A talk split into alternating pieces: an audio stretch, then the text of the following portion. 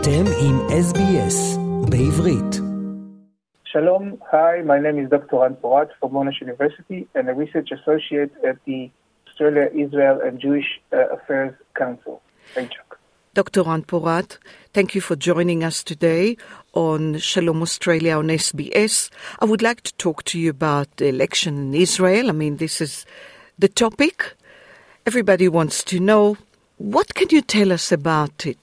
Did you expect the results? I was somewhat surprised.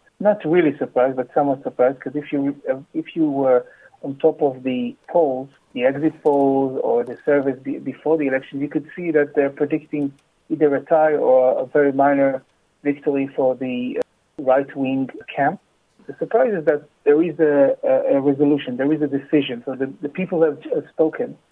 And what they've said based on the electoral system is that Benjamin Netanyahu is going to be the next prime minister again, after already being the longest-serving prime minister in Israel's history.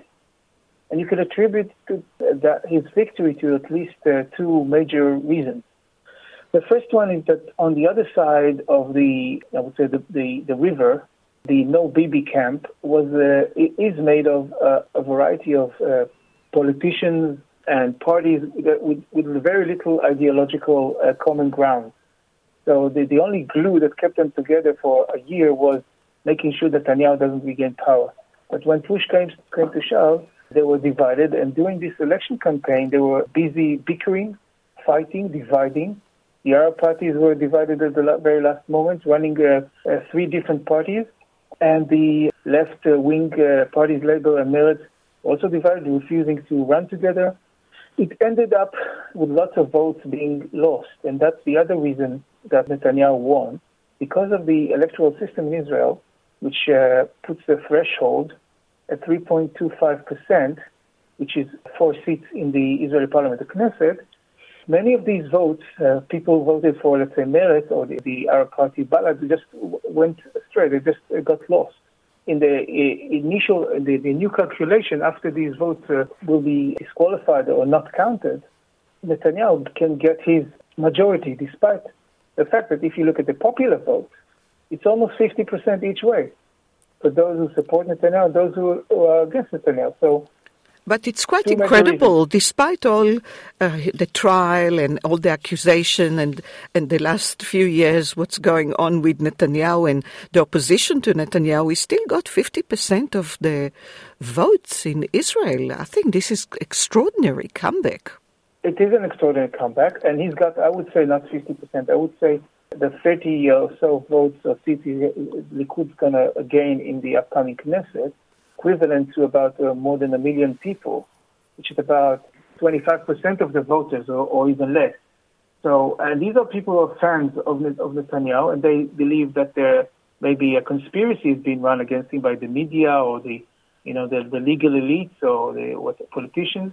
But the rest of the parties in the Netanyahu bloc are not for Netanyahu as much as they are for their own agendas and thinking that they should go with Netanyahu because that will serve their agenda. For instance, the ultra-Orthodox parties that want to regain access to funding to their institutes and to make sure that from their perspective Israel remains or continues to be a Jewish state. And the Jewish nationals, Smotrich and Ben-Gvir, with their agenda of reforming or changing the relationship between the judicial system and the parliamentary system. And of course, continuation of settlements, the West Bank, and no compromise versus the Palestinians. So it's more about not being on the left side and practicing or applying your own agenda than supporting Netanyahu. Netanyahu is a vehicle in that context. We are talking to Dr. Ran Porat from Monash University, Melbourne, and Research Associate at the Australia, Israel and Jewish Affairs Council, AJAC. And you're listening to SBS Shalom Australia with Nitzan Lorenstein.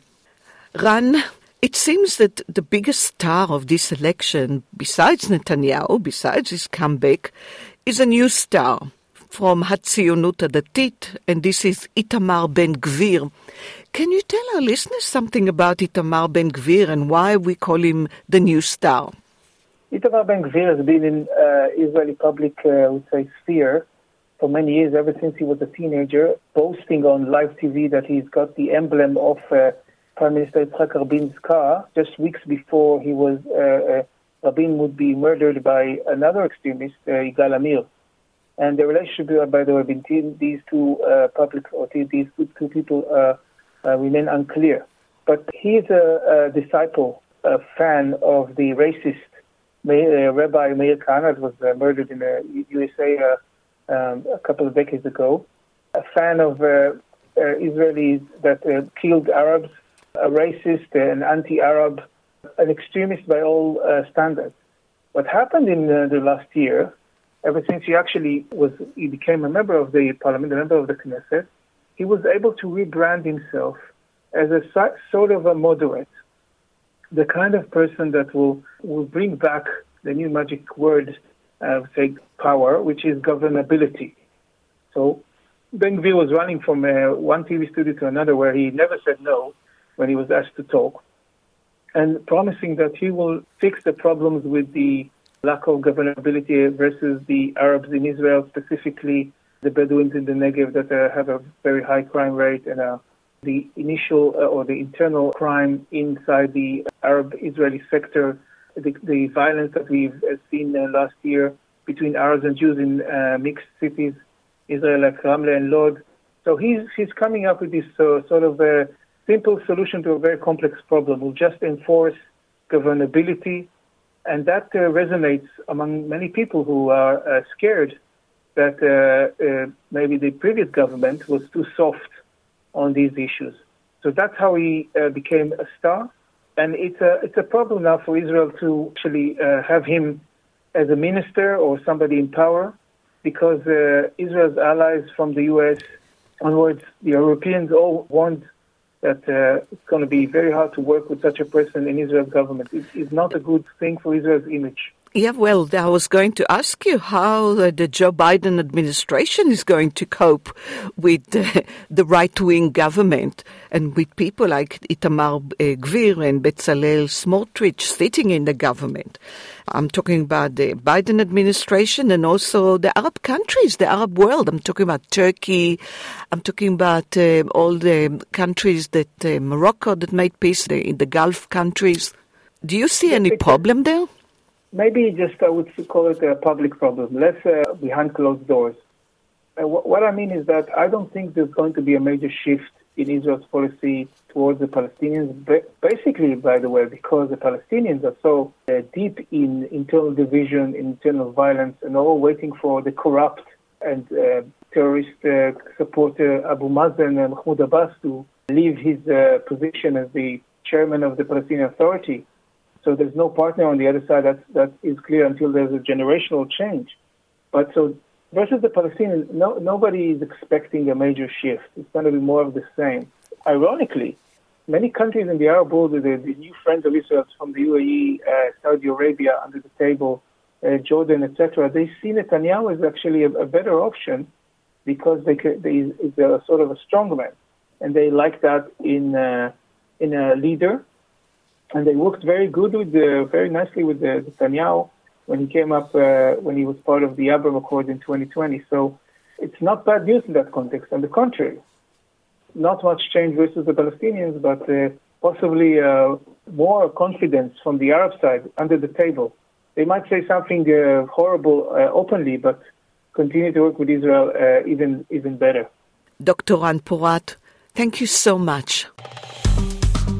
עקבו אחרינו והפיצו אותנו דרך דף הפייסבוק שלנו.